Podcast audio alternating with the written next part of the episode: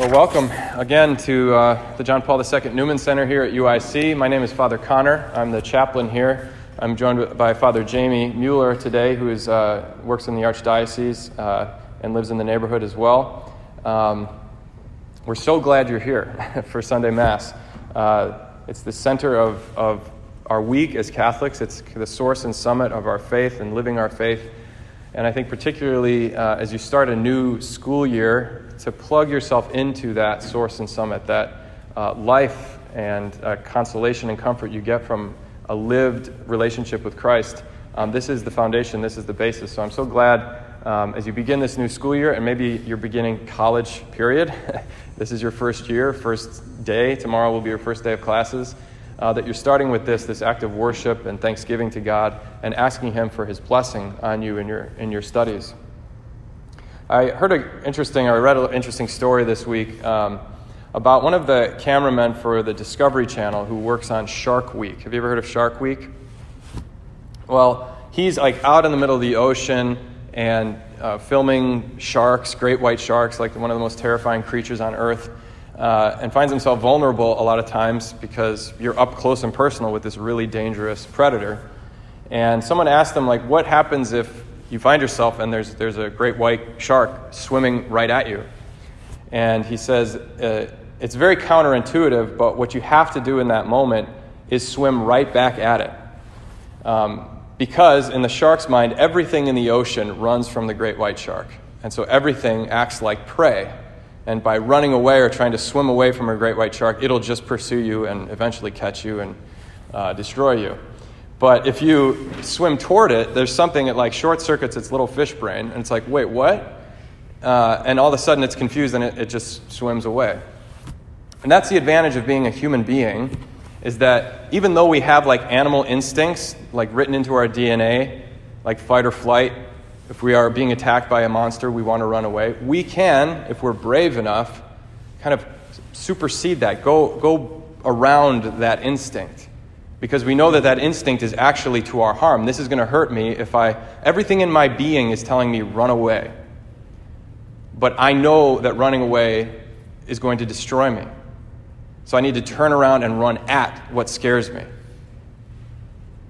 There's something very deep about that. It's, it's something unique to our, our constitution as human beings that we are gifted with that ability to go against, and maybe, maybe I could say our nature, because the thing in our nature that is tending to run away or tending to do a certain thing is actually hurting us. Jesus says today, strive to enter through the narrow gate. What is he talking about? Well, the people have asked him, basically, is it hard to get into heaven? Will there be a lot of people saved in the end, or just a few people? And these people, by the way, who are asking this question are pretty darn sure that they're saved, that they're going to heaven, because they're the good ones. They're the observant Jews of Jesus' time, they're the religious authorities, they're the people who tell other people what they're doing wrong. They're pretty sure they're saved, but they're just wondering what about all these other people, these garbage people that don't really do a lot of good stuff like us? Are they going to be saved too, or is it just going to be for us? And Jesus looks at them and says, Strive to enter through the narrow gate. He doesn't really answer the question. He just looks at them and tells them, Go to the narrow gate. Strive to enter through it. But what is the narrow gate? He's talking about the gate of heaven. The gate to heaven, Jesus says, is narrow. What is the gate to heaven? What does it look like? We're Christians. I'll give you a hint. It looks like a lowercase t. It's the cross. Right? The gate of heaven is the cross of Jesus. And Jesus says, You have to, to be my disciple, take up your cross daily, embrace your cross, carry it, deny yourself. The cross is everything we want to run from. The cross is our suffering, our pain, our loss, our weakness, our feelings of inadequacy. But most especially, the cross is our deepest place of shame. When we look at the cross of Jesus, don't, if we're honest with ourselves, we say, this means there's something really wrong with us, that we killed Jesus. Right? That the perfect man came to earth just to announce the kingdom of heaven, just to invite us into the banquet of, of heaven, and we killed him. I killed him. There's something in me deeply wrong. And I want to run from that. You know, and for each of us, Jesus says, take up your cross. You have a cross. You have some place in your heart that haunts you. That when you look at it, when it, it's like this great white shark, and you're swimming in the ocean, and you're just you're looking at the seals and the fish, and, and then the shark comes, and you're like, ah, and everything in your being says, run away from that. What Jesus is saying is, turn around and run toward it. It's the narrow gate that's the only way. And the thing about the cross is that it is our place of deepest shame. It's our place of deepest insecurity, weakness, the part of us that says, I can't do it. I'm not good enough. I sabotage my own self here. It's my fault. But if we let it, it can become the place of deepest joy because we know ourselves to be loved there. What Jesus does on the cross is he goes to the place. He knows that there's something wrong with us. That's why he came. But he came to show you that I, even in this place, I love you. I don't condemn you. I don't judge you. I want to heal you. Strive to enter the narrow gate. The cross, the gate, is the place of hope. It's our only hope of getting into heaven. It's through Jesus. To be transformed in these places, to become a saint. That's what Christ calls us to. But can also be this place of shame, this place of, I, I can't do it. I'm not good enough. Nobody wants me. I'm broken. So the journey towards salvation to heaven is this battle between hope and shame. Which will I let win?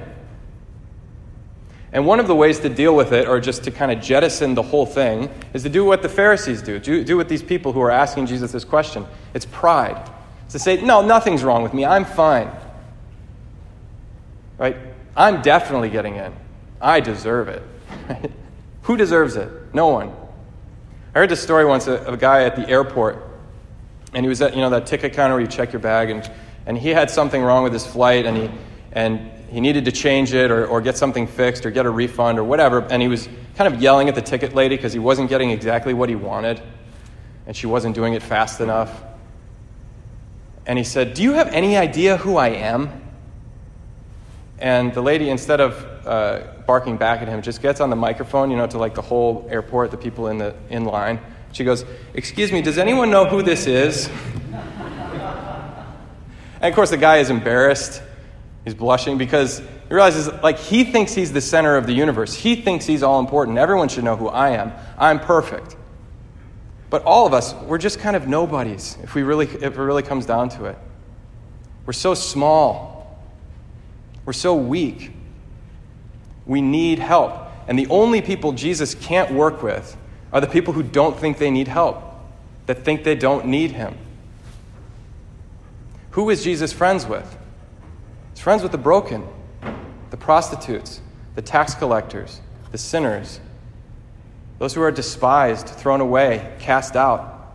Those people he knows. You notice what Jesus says when people knock on the narrow gate, sure that they deserve to enter in, but they haven't addressed, they haven't run towards these places and let themselves be loved there? Jesus says, I don't know where you're from. He doesn't say, No, you don't deserve to get in. He says, I don't know you. I don't know you. The mystery is that God knows everything, but there's parts of us that we have to let Him know. We have to let ourselves be known. Remember this one story a friend of mine told? He was uh, maybe 14 or 15 years old, and uh, he was on his dad's computer late at night, his dad's work computer. It was the only one that had the internet at the time. This was years and years ago. And he started looking at porn, basically. He was looking at bad stuff on the internet he shouldn't have been looking at. And he just kind of was curious and kept going and going until finally, like, things just kind of blew up and, like, a virus came on his computer. It just, like, pop up. And the computer just basically crashed. And he froze. He panicked. This is his dad's work computer, and it's like broken now. And so, what he did was he ran upstairs to his parents' bedroom and woke his dad up and said, Dad, you have to promise to forgive me before I tell you what I did. And he said, What'd you do? He said, No, you have to promise to forgive me before I tell you what I did. And he says, Fine, I promise to forgive you. And then he told him the whole story. And it was this big, embarrassing thing. But he ran to his dad. He wasn't afraid to bring this shame to his dad. I don't know how many of us would do the same thing. If there's some place of fear in us, that there's something we've done or somewhere we've been or something we've wanted or thought that we can't share. We can't be our real selves because we'd be rejected. We wouldn't be loved. What Christ is asking us, is telling us, is strive to enter through the. When you see that great white shark, don't run away or it'll eat you. Turn toward it. Go to it. He's saying, I'm there. That's where I am, with my arms open, waiting to love you, to heal you, to bring you back from the dead. You're starting college. Some of you are starting college, or you're at least starting a new year. New year, new you, right? I remember when I first got to college, I was like, all right, I'm to, I'm totally like fresh start. High school's over. It's the new me, right? Well, don't let that new you be some other fake version of yourself. Let it be the real you. Let yourself be known. Pick friends who you can be yourself around, who are going to love you and encourage you to be the best version of yourself, not some other version of yourself that's accepted because of whatever something that's not really you. Come to this place. This Newman Center is here for you. We're here for you. There's all sorts of opportunities I hope you take advantage of. There's Mass here every single day at noon and Wednesday and Thursday at 5:15. Wednesday is going to be in Spanish. Confession Monday through Thursday from 4 to 5 with Eucharistic adoration to come to be with the Lord. One thing I'm really excited about this year is we have four focus missionaries Focus is the Fellowship of Catholic University Students. We have four full time missionaries. They're here with us. Could you guys stand up? Monica and Mallory, Daniel and Ryan. They're here with us to, uh, Mallory's uh, back helping put more chairs in. Uh, you can sit down.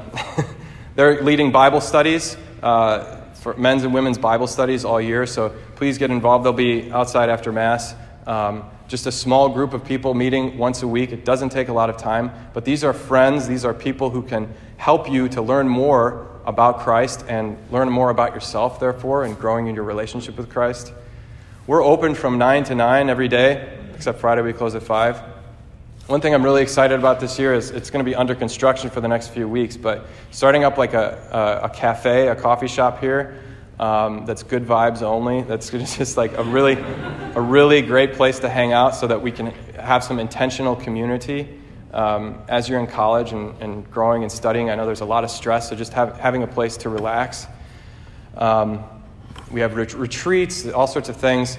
Uh, if I could ask you just right now, if you have your phone on you, to pull it out and to text this number. I know this is such a crass marketing technique, but it's the best way for us to get a hold of you and to, get, and to present you with these opportunities. You can unsubscribe at any time. We're not going to bombard you with texts or emails, but to the number 84576, text JP, the number 2 Newman, JP2 Newman to 84576. So you can sign up for, or you just sign up for notifications on things like service opportunities, mission trips, retreats, uh, Bible studies, uh, music ministry. We'd like, if you have a musical gift, to share it here at Mass, to be part of the liturgical ministers, a server, a lector, Eucharistic minister, a sacristan. All sorts of ways to get involved. I know you've got a lot on your plate. You're going to be at the involvement fair tomorrow. There's tons of stuff to get involved with as a student, but I just urge you to make your faith one of them. Make your faith one of them. Lots of people leave their practice of the faith around your age 18, 19, 20. And they think they don't need it, or they think, oh, my parents made me go to Mass every Sunday. Do I really need to? This can be the pillar, this is, can be the rock that you cling to, especially when things get tough, especially when those things start to haunt you, or your anxieties about studies and stress and all of that. To come to the Lord, to learn who you really are, your deepest identity, your deepest place of, of being loved. Um, may God bless all of you in your studies this year. Know of my prayers for you and everybody here at, at Newman. Uh, Becca Sire, our director of campus ministry, is also a great resource. Our focus missionaries, Father Jamie, Father, uh, Father Connor, myself, uh, that we love you and we're praying for you.